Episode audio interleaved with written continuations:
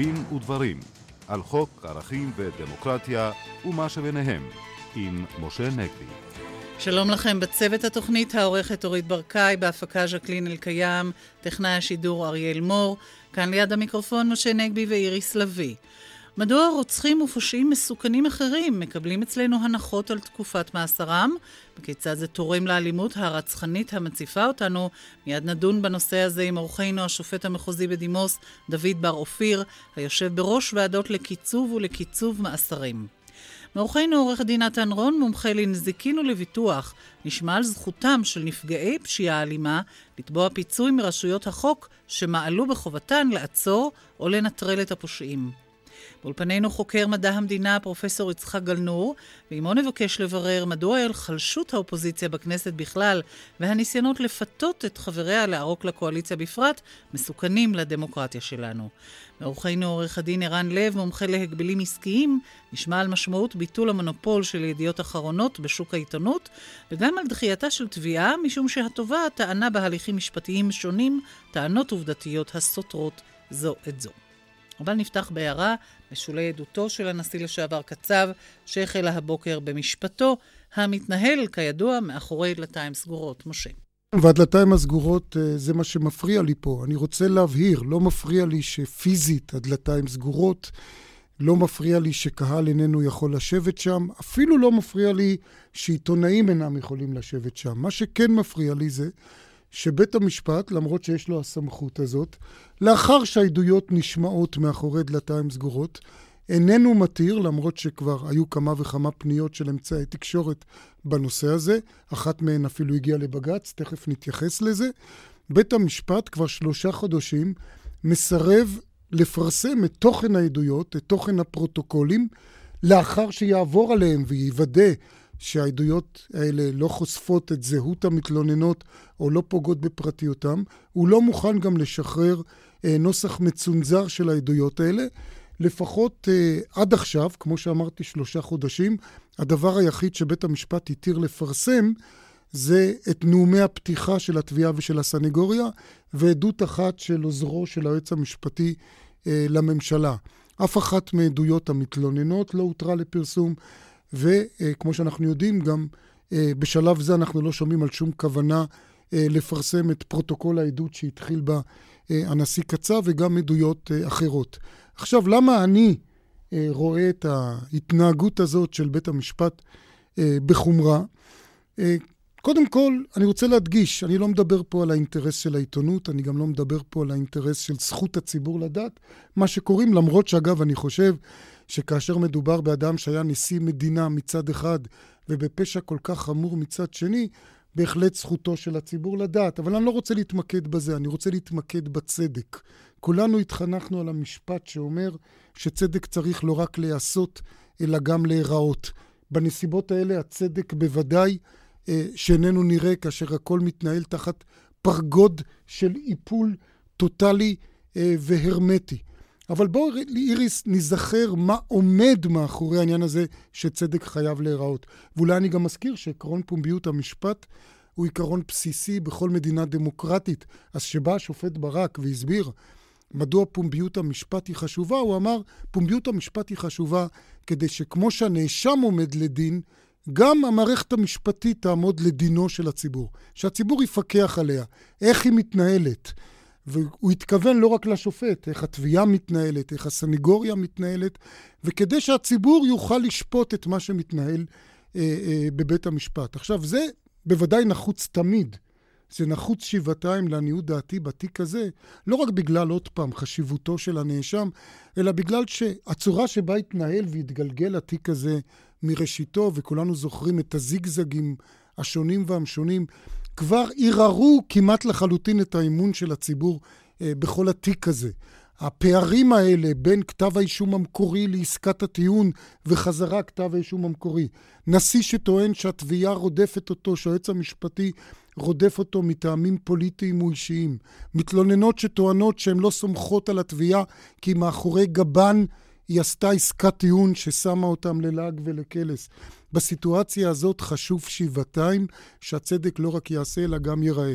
אני רוצה גם להזכיר, אמרתי, ידיעות אחרונות הלך כבר בראשית הדיונים בתיק הזה, עוד לפני ראשיתם אפילו, לבג"ץ, הופיע הפרקליט מיבי מוזר, היועץ המשפטי של ידיעות אחרונות, בפני שופטי בג"ץ, ואמר שוב, גם הוא אמר, אני לא דורש שהכתבים שלנו יהיו שם, אני רק מבקש שהעדויות יתפרסמו לאחר שבית המשפט יצנזר אותם כדי למנוע זיהוי אה, של המתלוננות ופגיעה בהן.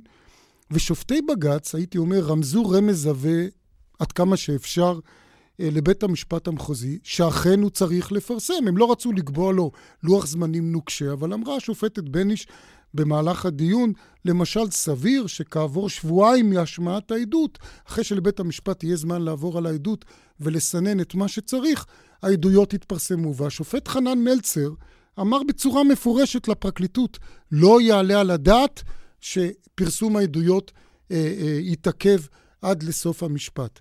בית המשפט המחוזי אה, לא שואל לכך. אני חושב שבסופו של דבר זה חלילה עלול לפגוע בו, כי לא ירכשו אמון לפסק דין ש, ש, שהציבור לא יודע על סמך מה הוא ניתן. השופט דוד בר אופיר, אני אזכיר למאזינים שלנו, אתה כתבת כמה וכמה ספרים שעוסקים באופן ספציפי בעבירות מין, וכמובן כמי שהיה שופט מחוזי שנים רבות, ישבת בלא מעט תיקים מן הסוג הזה. איך אתה רואה את הסוגיה? אני מצדיק בהחלט את פסק הדין של בית המשפט המחוזי. אני חושב שפרסום פרוטוקולים חלקיים עלול להביא לפרשנות מסולפת של הדברים ולמתן תמונה אינטרסנטית לא ראויה אה, מצד צדדים במשפט, לאו דווקא בתיק הזה, אה, אבל כמובן שלתיק הזה יש משמעות מיוחדת ואני חושב שכולנו צריכים להתאזר בסבלנות ולחכות להת... להתפתחות המשפט. מאוד ייתכן שבעקבות הבג"ץ שניתן והערות השופטים, הרי בסופו של דבר ההחלטה בקשר לאי פומביות הדיון זו החלטת ביניים, והחלטה כזו אפשר לש... אה, לבטל או לשנות לפי נסיבות העניין. כלומר, אתה מסכים עם הבג"ץ שבשלב כלשהו צריך לשחרר חלק מהעדות? אני חושב שבשלב כלשהו צריך אה, לשחזר, לשחרר חלק אה, מהפרוטוקולים, אבל להקפיד על כך שהשחרור לא יביא לפרשנויות מסולפות של העדויות שבהחלט עלולות להיות כאן. ואתה גם בעד שבמשפטי מין בכלל יהיו בדלתיים סגורות, כדי להגן למשל משפטי, על המתלוננות וכולי? משפטי מין, הם בעיקר בעבירות חמורות של אונס, הם תמיד בדלתיים סגורות. אה, מלבד אה, עדויות טכניות של שוטרים שמגישים הודעות אה, בעין. אבל היו מקרים ששחררו בדיעבד עדויות של אנשים שהיו במשפטי מין. לא זכור לי, לא זכור לי. בדרך כלל עדויות של מתלוננות הן בוודאי אסורות בפרסום וגם בפסק הדין. אנחנו היינו נוהגים, וכך נוהגים גם בתי המשפט, להתייחס למתלוננות בצורה מרומזת, על ידי ראשי תיבות אותיות, של השם, כן. אותיות וכולי. טוב, זה גם החוק מצווה. כן, אבל בסעיף 68 צריך לזכור את זה לחוק בתי, בתי המשפט. אחת מעילות סגירת הדלתות ואי פומביות הדיון זה שמירה על פרטיותה של המתלוננת וגם שמירה על הנאשם. ואני חושב שאולי לא חשבתם על זה, אבל זה אה, בהחלט עוזר גם לנאשם כדי שתהליך השפיטה על ידי העיתונות לא יימשך תוך כדי הדיון. אני חושב שבמקרה הזה אתה יותר שפיטת מתלוננות על ידי העיתונות מאשר שפיטת הנאשם, אבל זה כבר עניין של תחושה סובייקטיבית אולי. בוא נגיד שפטו את שניהם אה, במידה כזו או אחרת, ואנחנו כולנו זוכרים את השימוש שנעשה אה, בתקשורת כדי להכפיש את, אה, כן. את המתלוננות. אני רוצה רק להעיר עוד הערה אחת. דיברת, כבוד השופט בר אופיר, על הסכנה של סילוף התמונה על ידי פרוטוקולים חלקיים. אני רוצה להצביע על סכנה של סילוף הצדק כתוצאה מאי פרסום הפרוטוקולים, משום שיש פה איזה מין מצב אסימטרי. אה, הנשיא קצב כמובן כנאשם, וזו זכותו ולא ייתכן אחרת, שמע את עדויות המתלוננות בזמן אמת, יכול היה להגיב עליהן בזמן אמת. המתלוננות אינן שומעות את עדותו, כי האיסור של הדלתיים הסגורות חל גם עליהן. נכון שהתביעה אמורה לייצג אותן, אבל זה לא בדיוק, בטח לא בתיק הזה, אם אנחנו זוכרים שוב את ההיסטוריה, והייתי אומר שיש פה איזה המשך של התהליך הזה של הדרת המתלוננות ממשפטים על עבירות מין, שאני חושב שזו רעה חולה שאנחנו מודעים לה. אה, להערכתי, ההחלטה הזו אה, של אה, הרכב השופטים באה לתקן במידה רבה את מה שקולקל בעבר, ואני חושב שההחלטה הזו תצדיק את עצמה כי אני מניח לפי קצב הדיון שאמור להיות, שעד מאי-יוני יהיה לנו פסק דין, ויכול להיות שייתנו איזשהו ביולטין או אה, דוח מקוצר, אבל אה, גם אם זה לא יהיה, אני לא אראה בזה בעיה, אבל כמובן, שצריך לזכור גם את האורות שנדלקו בבית המשפט העליון בעניין הזה ולא להתעלם מהם. נסתפק בדברים האלה בנושא הזה, ואנחנו רוצים אה, להישאר ולשוחח איתך כאן, השופט בדימוס דוד בר אופיר, כמי שיושב בראש ועדות שמקצרות אה, בסופו של דבר פעמים רבות מאסרים, לרבות מאסרי עולם, ולאור באמת אה, גל האלימות שמציף אותנו, אנחנו רוצים לשאול, אולי יש איזושהי סלחנות... לגבי רוצחים, פושעים ממש אכזריים, שזוכים אה, כאן לחנינות, לא, לקיצורים, לא, קציבות. אין סלחנות, בפירוש לא. האסירי עולם, ואני מדבר רק עליהם, גם אחרי שקצבו להם את העונש, עומדים בפני משוכות גבוהות מאוד, אם הם רוצים להשתחרר בשחרור מוקדם. כלומר, תנאים שעוד מציבים להם, למשל. בוודאי, מיד. Mm-hmm. אם הם רוצים אה, להשתחרר שחרור מוקדם, אה, בתוך השליש שעדיין נשאר להם. קודם כל, הם צריכים לעבור תהליך שיקום עמוק וממושך. אבל הפרט החשוב ביותר נמצא בחוק שחרור על תנאי ממאסר, וזהו הערך המוסף שהמחוקק דורש לגבי אסירי עולם. הם צריכים להוכיח, והנטל מוטל עליהם, שחל בהם שינוי מהותי וחיובי בעולם הערכים שלהם, וכאשר השינוי הזה מכשיר את דרכם חזרה לחברה הנורמטיבית. אגב, איך הם מוכיחים את זה? בשיחה עם, עם אנשי המקצוע? הם מוכיחים את זה על ידי טיפול ממושך, שהוא גם פרטני וגם קבוצתי, על ידי השתלבות בעבודה, על ידי אה, מבדקים סוציאליים, במידת הצורך, לא כולם, הם עוברים גם מבדקים אה, פסיכולוגיים או פסיכיאטריים של מסוכנות,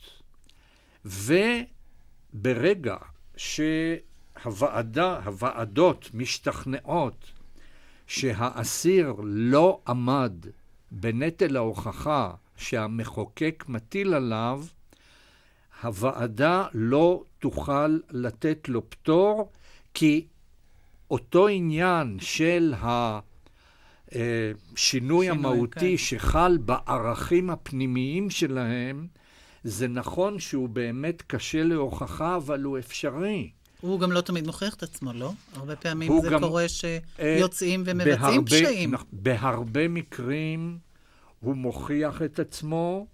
יש מקרים שהוא איננו מוכיח את עצמו, וכאשר אסירים חוזרים לכלא, לפעמים בעבירות די חמורות, אבל צריך להדגיש שהשחרור שלהם, השחרור המוקדם שלהם, נעשה על יסוד דוחות חיוביים ברור. במפורש שניתנו על ידי הרשויות mm-hmm. או הוועדות שמשמשות בתור יועצות לרשויות השב"ס. אני חושב שחשוב להדגיש שאתם, אה, לפני שאתם מקבלים את ההחלטה, אתם שומעים לא רק את האסיר, אלא גם את אה, קורבנות הפשע או את משפחות הקורבנות. את קורבנות הפשע... טוב, במקרה של רצח קשה לשמוע. אבל... אנחנו שומעים, לא, לא, הכוונה כן, היא כמובן, משפחות. ודאי, כן. הכוונה כן. היא למשפחה. בחוק כתוב שבני המשפחות בעבירות רצח אה, וקורבנות עבירה בכלל רשאים להדג... להגיש אה, טיעונים בכתב לוועדה. אבל בבג"ץ האחרון, בערעור האחרון, שהוגש לבית המשפט העליון בעניין רוצחי דני כץ, הם אשררו את הנוהל שאנחנו נקטנו בו, שאפשרנו גם לקרובי הנרצח להופיע, להופיע בעל פה, ולאו דווקא בנושא שקשור ישירות אה, למסוכנות של האסירים, אלא לומר את כל מה שעם ליבם. ליבם, ואני חושב שזאת בהחלט הוראה אה, חשובה מאוד, חשובה בחק... מאוד בפסיקה האחרונה. שמחזקת את מעמדם של, של נפגעי קורבנות, העבירה. כן. אני רוצה... פעם אה, את השיעור... פרופסור גלנור, בבקשה. אה, שיעור השחרורים המוקדמים שלא עלו יפה? כלומר, אנשים שחזרו? הוועדה עצמה לא בדקה. אני מניח שרשויות השב"ס או משרד המשפטים אה, צריכות לעשות את זה, אבל אתה בהחלט נתת לי רעיון שכדאי לבדוק אותו. אני רוצה אה, אה, לשאול אותך, השופט אה, בר אופיר, ואולי בהמשך להערה של אה, פרופסור גלנור. לרגע תתנתק, אם אפשר, מהתפקיד הספציפי שלך כראש הוועדה הזאת. האם באופן ערכי, פילוסופי, אמיתי, אתה לא חושב שהיה איזשהו משהו ערכי חיובי בתפיסה שאמרה רוצח, מי שרצח בכוונה תחילה בדם קר, ישב בכלא כל ימי חייו. הרי בוא נזכור, זה בא כתחליף לעונש מוות. ו- והאם אנחנו בעצם בכך שאנחנו... שבוטל ב-52. 54. ב-4, כן. כן.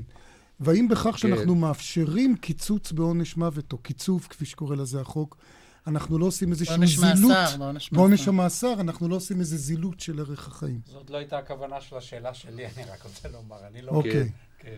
כן. כל אדם, בסופו של דבר, או כל משפטן, מתחנך בתוך התרבות המשפטית שהוא חי בה. התרבות המשפטית שלנו היא מאז ומתמיד תרבות שאין בה עונש מוות, יש בה מאסר וטוב עולם. וטוב שכך.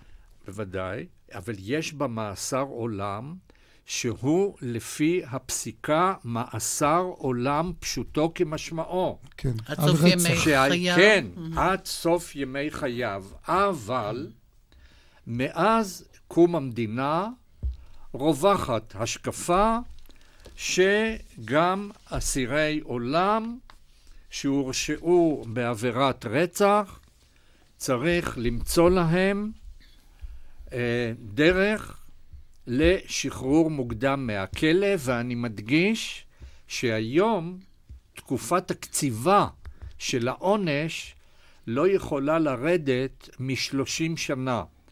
פעם היא הייתה הרבה יותר נמוכה, היום היא לפחות שלושים שנה, כך שהאיש צריך לשבת עשרים שנה, ואחרי כן כן. בנושא של, ה... הנושא של של הדיון. השיקום שדיברת עליו קודם, שהוא מחויב המציאות, הוא מתחיל בכל מקרה אצל אדם, הלוא בסך הכל נכנסים אנשים לכלא גם כענישה, אבל גם כאיזשהו סוג של רצון אולי לשקם אותם. מתי זה מתחיל? השאלה היא במה, מהי העבירה. אם מדובר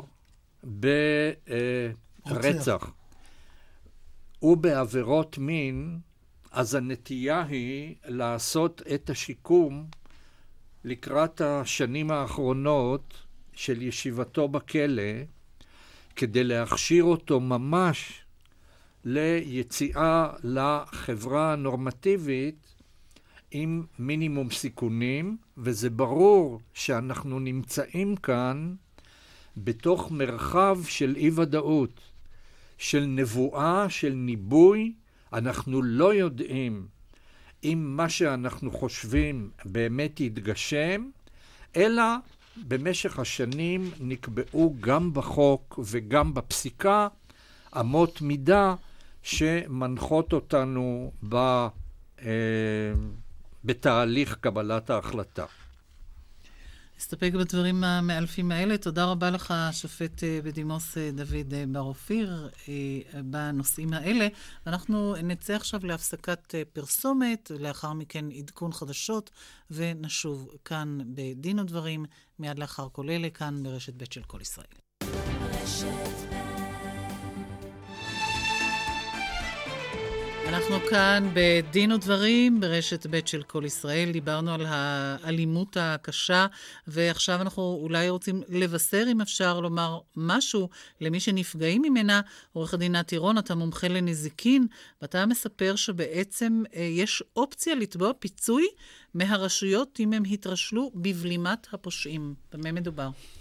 נכון. לפי פקודת הנזיקין, ניתן להגיש תביעה למעשה נגד כל אדם או כל גוף שעשה מעשה או מחדל, וכאשר כתוצאה מעשיית המעשה או המחדל שאדם סביר לא היה עושה, או בעל תפקיד סביר לא היה עושה בנסיבות העניין, ואם כתוצאה מכך נגרם נזק, ניתן, הרי זו רשלנות וניתן להגיש תביעה. יש סעיף נוסף, סעיף 63 לפקודת הנזיקין, שמדבר על הפרת חובה חקוקה, ואומר, מי שלא מקיים חובה שמוטלת עליו על פי כל חיקוק, והחיקוק נועד לטובתו או להגנתו של אדם אחר, וההפרה גרמה לאותו אדם נזק מסוגו או מטבעו של הנזק שאליו מתכוון החיקוק, אזי אה, זו עוולה. תרגם לנו את זה לשפת בני אדם. בואו נעשה זה... קונקרטיזציה. ואנחנו יודעים שהמשטרה תמיד אוהבת להגיד, לא טיפלנו כי לא הוגשה תלונה, וכל משפטן די מתחיל יודע שלפי החוק כתוב בחוק, נודע למשטרה על עבירה, תפתח בחקירה, והיעדר תלונה זה לא תירוץ, כמו שאומרים החבר'ה. אז אם אתה פונה במשטרה לתלונה על כך ששכן הציק לך, מאיים עליך וכולי, וכולנו מכירים את התופעות האלה, והמשטרה לא מטפלת בזה, או אפילו אם מישהו מעיד על כך, ובסופו של דבר אותו שכן לא עלינו ירצח, או אפילו יותקף בצורה חמורה, יש עילת תביעה נגד המשטרה. כן, אתה מכוון לפסק דין שניתן בעניין של מדינת ישראל נגד וייס, שבו על דברים הרבה פחות חמורים לכאורה, אף שזה גם שייך לסוג הדברים שלצערנו מתעוררים. הוגשה תביעה נגד המשטרה על ידי בני משפחה מבני ברק, שסבלו במשך שנתיים התנכלות מצד אנשים. המשפחה, המשפחה הגישה תלונות רבות במשטרה, והמשטרה נמנעה מלהתערב בעניין. עד כדי כך שהמשפחה נאלצה לעקור מביתה. בית המשפט קבע שמוטלת על המשטרה חובת זהירות, והחובה הזו קיימת גם ביחס לסמכות שבשיקול דעת. וכאשר החובה הזאת הופרה והתברר שהם הגישו תלונה והמשטרה פשוט התעלמה מהתלונה ולא טיפלה בה, בית המשפט קבע שזו הפרה של החובה, והוא קבע גם שהחובה לא מוטלת מצד המשטרה כלפי הציבור בכללו, אלא אפילו ובעיקר כלפי הפרטים של הציבור. ויש אה, אה, חובת זהירות קונקרטית של המשטרה כלפי אותם כאשר פרטים. כאשר מישהו מלין כבר ומתלונן שנעשה כאשר מישהו מתלונן, ואפילו כשלא מתלונן, אם המשטרה ידעה... אם המשטרה יודעת, בוודאי. כל כן. בית המשפט יבחן כל דבר, האם המשטרה בעניין הזה פעלה בסבירות, והוא מעביר תחת שיקול, תחת שיפוטו, את האם הדבר הזה בוצע בסבירות ובשיקול דעת, כן או לא, ואם לא, והופרה חובה, וזה גרם לנזק, ואסור לשכוח שצריך לקבוע קשר סיבתי. זאת אומרת, לא כל פעילות או מחדל היא קשורה בקשר סיבתי לתוצאה. אבל אתה יודע, אפשר ללכת עם זה מאוד רחוק. למשל, יש חובה היום לדווח אם שומעים על אלימות במשפחה.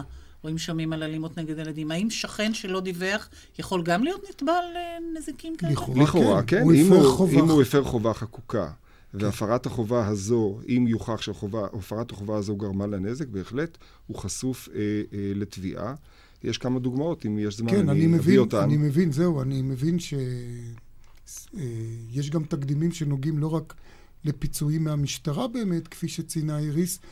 היא הזכירה עניין של שכן, אבל יש למשל מקרה שבו אה, הושגו פיצויים ממשרד הפנים על כך שהוא נתן רישיון נשק לבן אדם שהיה לו לגביו אינדיקציות שהוא עלול להיות מסוכן, או כלפי שירותי הרווחה שלא דיווחו. נכון, אנחנו אה, הצגנו תביעה, אם אתם זוכרים את המקרה של... אה, הרצח של אה, ארבע העובדות הסוציאליות שהיה בשכונת קריית יובל.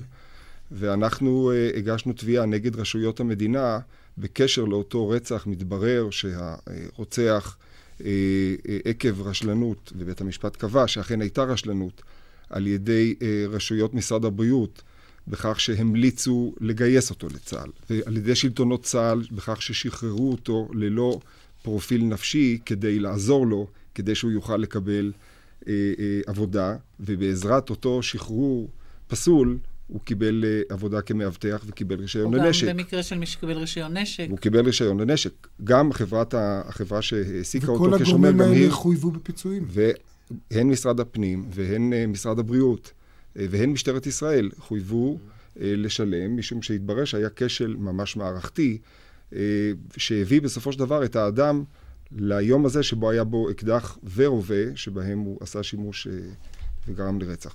עורך דין ערן לב, רצית להעיר? כן, חשוב לציין שלסוגיה הזאת יש היבט מעשי. זאת אומרת, כל עורך דין מתחיל יודע שזה לא חוכמה להגיש תביעה. אתה גם צריך להגיש תביעה נגד מישהו שאתה יכול לגבות ממנו בסופו של היום.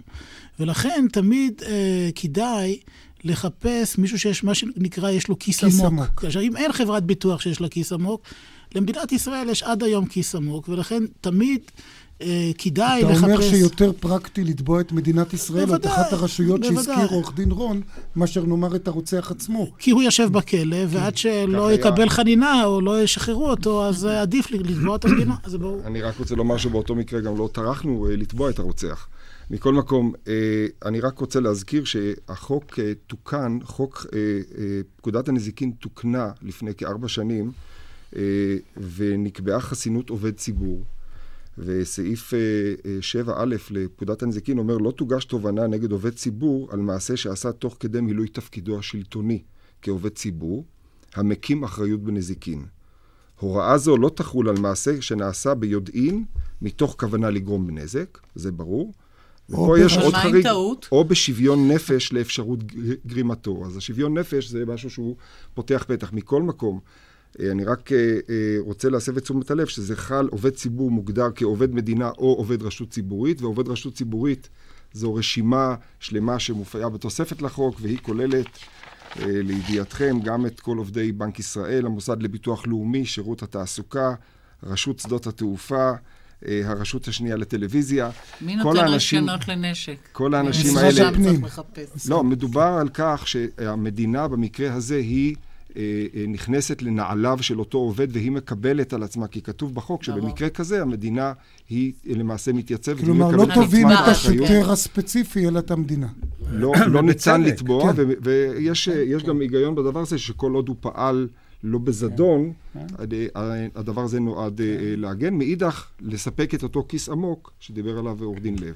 כעובד ציבור לשעבר, אני רוצה לטעון את הזכות... כממונה על עובדי הציבור, לא, נזכיר לא, שהיית נציב שירות... כן, את הזכות לטעות של עובדי ציבור, כי אחרת אם אנחנו כל הזמן חושבים אה, שאסור להם ואסור להם, הם גם לא יוכלו לקחת אה, אה, סיכונים ואחריות על מעשיהם.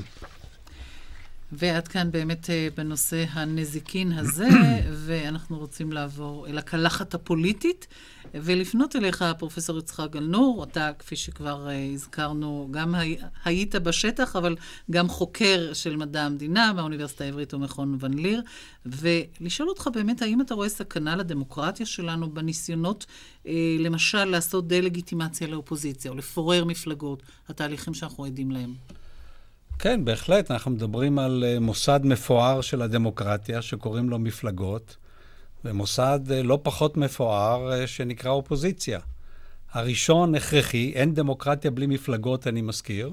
אני לא מגן על המפלגות כפי שהן מתנהגות, אבל על המוסד, מכיוון שממלאות התפקיד של התיווך בין, בינינו האזרחים לבין השלטון, ובין השלטון לבין האזרחים, והן מייצגות השקפות עולם וכן הלאה. כך ששקיעת המפלגות זה חלק מהתופעות של ירידת הדמוקרטיה. אגב, לא רק אצלנו, אבל כמו דברים אחרים, זה יותר קיצוני. ממדינה שהייתה מושתתת כמעט אך ורק על מפלגות, בצורה מופרזת לחלוטין, שעסקו גם בנושאים אחרים, היום למפלגות כמעט אין תפקיד. אה, הן, הן לא מתכנסות, אין דיונים אה, משמעותיים, גם אין גם... מינויים אה, פוליטיים מפלגתיים, זה טעות, המינויים הם אישיים, סיעתיים. כן. אפשר להיות שר, לא אבל לא במפלגה. כן, ולא כן. במפלגה. הרי גם קמו, קמו הם, מפלגות הפכו להיות ליצורים שקמים לצורך עניין מסוים. נכון. כפטריות אחר הגשם כן, ונובלות כן. מהר מאוד. כן. ואנחנו גם רואים סיטואציה שבן אדם נבחר מטעם מפלגה מסוימת, למשל חבר הכנסת ניצן הורוביץ, והוא מסרב להתפקד לאותה מפלגה. כן. זה גם איזה מין המצאה ישראלית כן. מקורית, נדמה לי. כן, כן, כי מפלגות uh, צריכות לתפקד בין בחירות לבחירות, וצריכות לנסח את השקפת העולם האלטרנטיבית, אם הם באופוזיציה, או לתת את הגיבוי לשלטון כאשר הוא נוקט במדיניות מסוימת. uh, וכל זה אצלנו היום באופן קיצוני לא קיים. כלומר, גם במדינות אחרות שקיעת המפלגות היא לא נעשתה בצורה כל כך קיצונית כמו אצלנו, מאיגרא רמא לבירה עמיקתא כל כך כן. כפי שזה קיים היום. ומה עם נושא האופוזיציה באמת? הרי כולם כן. מרגישים שהאופוזיציה זה מקום, כמו שהפוליטיקאים אומרים, שהם מתייבשים שם. ואתה רואה פה חשיבות uh, מאוד גדולה בעצם כן. למנגנון הדמוקרטי. כי מאחורי האופוזיציה מסתתר הכלל הדמוקרטי של חילופי שלטון. ובדמוקרטיות, לכאורה, שאין בהן חילופי שלטון, בסופו של דבר גם אין דמוקרטיה. הסיכוי שיהיה חילופי שלטון הוא שמחזק את הדמוקרטיה. למרות שכמעט 30 שנה, אם אני מתחיל מלפני הקמת המדינה, הייתה מפלגה דומיננטית בשלטון, בדיעבד אנחנו יודעים שהייתה אופוזיציה, והייתה אופוזיציה לתפארת, וסופו של דבר שהיא ובגין בראשה הפילו את השלטון, זו הייתה תרומה לדמוקרטיה הישראלית מאין כמוה. אבל גם בעצם התנגדותה היא גם תורמת לדמוקרטיה. בוודאי, לכן אני קורא לזה מוסד. היא צריכה לאבד השקפת עולם אחרת, ולכן חבר כנסת שנבחר, צריך לזכור שתפקידו כחבר כנסת הוא בין השאר לשרת, לשרת באופוזיציה ולייצג ולחוקק ולפקח, בהמשך לשיחתנו, על המנהל הציבורי. ובוא נזכיר שאם יש אותה ממשלה רחבה שכל כך שואפים לה אצלנו, כפי שאוהבים לקרוא לה ממשלת אחדות, אז אין בעצם מי שיפקח, כי כולם כן. בעצם שייכים לקואליציה, ויש לך 20 חברי כנסת שצריכים כן. לפקח על 50 שרים וסגני נכון. שרים. אבל בתשובה לשאלתך הראשונה, הסכנה מתפיסה מוטעית של חברי הכנסת הבודדים, יותר גדולה אפילו עם הסכנה הזאת של קואליציה רחבה מדי. אני שמעתי את חברת הכנסת תירוש אומרת שהיא נבחרה על מנת לעשות. והעשייה שלה, פירושו של דבר, שצריכה להיות שר או סגן שר וכן הלאה, ואותה עשייה שהזכרתי, לייצג, לחוקק ולפקח, לא נראית בעיניה חשובה. כעשייה בעיניה, ולכן היא מטעה את קהל הבוחרים שלה, אשר לא בחר בה בהכרח, ואפילו לא יודע אם יש לה כישורים טובים להיות שר, או אפילו יכול לחשוב שבהשוואה לדברים שהיא עשתה בעבר, היא לא צריכה להיות שר, אבל אולי היא מחוקקת מצוין. אני מביא אותה כדוגמה, כמובן, כן. התפיסה הזאת בעיניי מאוד מסוכנת. ולכן יש למוסד האופוזיציה אצלנו, אגב, הכרה בחוק. הוא קיים. ראש האופוזיציה, או אצלנו עכשיו אה, אה, האישה שעומדת בראש האופוזיציה, מקבלת אפילו שכר יותר גבוה, וטוב שכך, כדי לציין שמדובר... וראש הממשלה חייב לדווח לה. חייב לדווח לה וכן הלאה, ומדובר במוסד של האופוזיציה הנאמנה, כמו שאומרים האנגלים. הבריטים. כן? שבה יש תפקידים שמחלקים לאנשי לא, אופוזיציה, תפקידם לעקוב. האופוזיציה הנאמנה של הוד מלכותה, לעקוב אחרי השרים. יש להם תפקידים של שרים, של ממשלת צללים וכן אה. הלאה. כל זה מאבד מטעמו כאשר חברי הכנסת הבודדים אינם מבינים את תפקידם כאופוזיציונים. ומה עם הניסיונות באמת אה, לפתות את, אה, את חברי האופוזיציה לעבור לקואליציה? הם פיתויים מאוד כן. פתייניים, כן? כן. הם מאוסים בעיניי כמעט כמו אלה שמקבלים את טובת ההנאה של הפיתוי, עצם הניסיון הזה. כלומר, אין שום דבר רע שיש אה, אה, מפלגות שמתאחדות או שמגיעות למסקנה שהן רואות אותו דבר וכן הלאה, אבל המשיכה הזאת, הפרטנית של חבר כנסת, תמורת טובת הנאה, וצריך לומר את זה. אמנם טובת הנאה שלטונית זה דבר פסול מאין כמוהו, ולאחר מכן, שלא יתפלאו אותם נציגים נכבדים שהציבור אינו רואה בכנסת מוסד מכובד.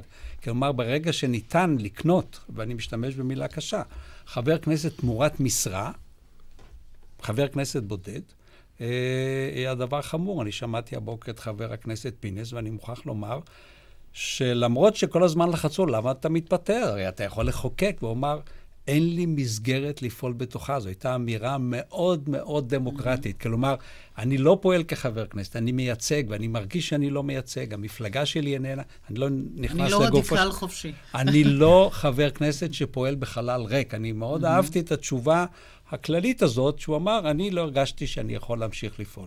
אני רוצה לנצל את אה, נוכחותך פה, פרופסור גלנור, ונזכיר שוב, היית נציב שירות המדינה שנים לא מעטות. אה, שמענו אחר הצהריים מפי כתבנו שי זילבר על אה, עימות מאוד חריף בין ראש עיריית ירושלים ליועץ המשפטי של העירייה, כשהיועץ המשפטי בעצם דורש מראש העיר לבצע החלטות של בית המשפט העליון, וראש העיר אה, איננו מעוניין לבצע את ההחלטות האלה. ויש לנו כל הזמן את הדרישה הזאת למנוע מהיועצים המשפטיים להפריע לנבחרי הציבור, למנוע שלטון פקידים. איך אתה רואה את כל הקומפלקס? בשירות המדינה, כפי שאתה יודע, משה, יש הגנה טובה ליועצים המשפטיים בגלל הכפיפות הכפולה. כלומר, הם קודם כל אנשי המשרד, וזה טוב שכך, אבל מבחינה מקצועית הם כפופים מהיועצים המשרדיים ליועץ המשפטי לממשלה, וגם בעצם לנציב שירות המדינה. מקרה אחד, גם אני יצאתי להגנתו של יועץ משפטי, שניסו לפטר אותו. ההגנה הכפולה והטובה הזאת לא קיימת בש... ברשויות המקומיות. ולכן יועצים משפטיים עלולים למצוא את עצמם במצב שבו השררה, נקרא לה, מנסה לפגוע בעצמאותם המקצועית. צריך לגנות את הדבר הזה גינוי מוחלט. ואולי זה עוד הסבר לשחיתות הרבה שיש לנו בשלטון המקומי. יש עוד הסברים. השלטון המקומי יש לו בעיות נוספות, אין הפרדת רשויות טובה, ואין תשומת לב לתפקידיו הנפרדים, כפי שאני כבר אמרתי בתוכנית שלך או שלכם לא פעם ולא פעמיים. הבעיות של השלטון המקומי רחבות יותר. זה רק סימפטום אחד של חוסר מקצועיות שצריך לטפל בו, או לפחות לגנות אותו כאן, וזה מה שאנחנו עושים, אני מבין. תודה רבה לך, פרופסור גלנור. ועכשיו, האם רשאי צד למשפט להעלות בהזדמנויות שונות טענות עובדתיות הסותרות זו את זו? ועורך דין ערן לב, אתה מספר לנו על המקרה הזה. בית המשפט, מה אמר? כן, במקרה שלנו מדובר בתביעה שהוגשה נגד לב לביוף ושתי חברות שבשליטתו, לא קשור לאפריקה ישראל. התביעה היא תביעה של דמי ייזום בגין הסכם להקמת מחצבה. בית המשפט פסק שהיה הסכם. מה שחשוב הוא שבכתב ההגנה לביוף והחברות האחרות אמרו שלא היה הסכם והלקוח שאני הצגתי לא היה מעורב לחלוטין בהקמת המחצבה. ביום שבו ניתן פסק הדין שחייב את לביוף וחברותיו לשלם, הוגשה, יום לאחר מכן הוגשה תביעה על ידי אחת מאותן נתבעות בהליך המקורי, התביעה הפעם על 14 מיליון שקל לתשלום אה, נזקים בגין ייזום המחצבה, שלטענתם בכלל לא נוזמה על ידי הלקוח שאני הצגתי, כאשר אה, בסופו של היום בית המשפט המחוזי בתל אביב דחה את התביעה, מחק אותה על הסף. הוא קבע שלמעשה קיימת אה, הלכה ישנה, שאומרת שלא ניתן להעלות בכתב טענות טענה שסותרת טענה קודמת שנתקבלה. בית המשפט המחוזי הרחיב את ההלכה ואמר לא רק שלא ניתן לסתור בכתב טענות טענה שנתקבלה, גם לא ניתן לסתור טענה שנדחתה. העניין הגיע לפתחו של בית המשפט. בגלל שאותה חברה טענה במשפט הראשון שהאיש הזה לא מועסק על ידה, שלא היה לה הסכם איתו, היא לא יכולה עכשיו לבוא ולטעון במשפט שני שכן היה הסכם. כן. למרות שבמשפט הראשון לא קיבלו את הטענה שלה. זה בדיוק העניין, בית המשפט העליון אמור היה אה, להיכנס לשאלה אם ניתן להרחיב את אותה הלכה של הצלחה קודמת. הוא קבע בפסק דין יחסית קצר שהוא לא רוצה להיכנס לזה, אלא הוא מתבסס על דוקטרינת תום הלב, ואומר, אתה לא יכול בכתב טענות להעלות טענה שסותרת באופן, אה, באופן חזיתי. חזיתי את הבסיס של ההגנה שלך בהליך קודם. אני רוצה פה לנצל את נוכחותך אצלנו, עורך דין לב. אה, אתה מומחה ועוסק הרבה בנושא של הגבלים עסקיים, של מונופולים. שמענו בשבוע שעבר שהממונה על ההגבלים העסקיים ביטלה את ההכרזה על ידיעות אחרונות אה, כמונופול. אולי תסביר לנו מה זה אומר כעת מבחינת ידיעות אחרונות, מה עכשיו שונה לגביו מאשר היה כשהוא היה עדיין מוכרז כמונופול. כן, הקביעה, הקביעה המקורית אה, של הממונה אז מדובר היה בדוקטור טורבוביץ', נתקבלה ב-12 לאפריל 95. שאז והיא, הכריזו כמונופול. כן, הוא הכריז על ידיעות אחרונות כמונופול, וצריך להבין שבמדינת ישראל, בניגוד נניח לשיטות אחרות כמו האיחוד האירופי, המבחן של קביעת מונופול הוא מבחן טכני. הוא מבחן של האם יש 50% מהשוק הרלוונטי. אה, מה שקרה הוא שלפני אה, כשבוע בערך הממונה הנוכחית, הגברת כאן, בעצם קבעה שמכיוון ש... לשוק הרלוונטי נכנס גורם חדש, זה ישראל היום. לידיעות אחרונות אין היום אה, מעמד של מונופול. החשיבות של כך היא כזאת, צריך להבין שלפי הדין הישראלי, על מי שהוא מונופול, יש חובות ומוטלות עליו חובות שאינן אה, מוטלות על מתחרה רגיל בשוק. למשל? למשל, אסור לו להח, להחליט שהוא לא מספק. אסור לו להפלות, לצורך העניין, בין מפרסמים. אסור להם להגיד, המפרסם הזה ייהנה מתנאים נוחים יותר מאשר מתחרה אחר. מה שעדיין אסור להם לעשות, גם לפי ההודעה של הרשות להגבלים עסקיים, אסור להם לכפות על אה, מפרסמים בלעדיות. אסור להם לבוא ולומר למפרסם, אתה תפרסם רק אצלי, כי כאן יש... או שאני לא אפרסם את המודעות שלך. או שאני לא אפרסם. העובדה שהעיתון ההוא הוא חינמון היא לא משמעותית? לעניין מונופול או לא מונופול? זו שאלה טכנית, זאת אומרת, השאלה הייתה איך, מכיוון שבאמת אה, בקביעה המקורית, דוקטור טורבוביץ' קבע שגם אה, חלוקה בחינם היא, היא נחשבת לצורך קביעת השוק. השאלה האחרת, האם באמת העובדה שהוא מחלק בחינם היא בעייתית מבחינת דיני ההגבלים העסקיים. מאזין שאל אותנו, האם לדעתך העובדה שמחלקים את העיתון חינם זה לא דבר שהממונה על הגבלים עסקיים צריך למנוע אותו?